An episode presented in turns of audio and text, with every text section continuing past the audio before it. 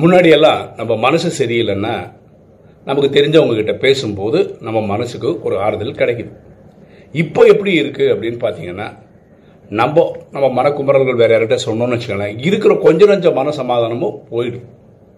அதுக்கு காரணம் நம்ம உச்சக்கட்ட நரகத்தில் இருக்கும். இப்போ நம்ம பிரச்சனையை அடுத்தவங்களுக்கு சொன்னோம்னு வச்சுக்கோங்களேன் அவங்க டபுள் பிரச்சனை நம்மக்கிட்ட சொல்கிறாங்க பாருங்களேன் யார் அவங்க லைஃப்பை பாசிட்டிவ் அவுட்லுக்கோட பார்க்குறாங்களோ அவங்க வாழ்க்கை சிறப்பாக தான் இருக்குது என்ன போல் வாழ்வு.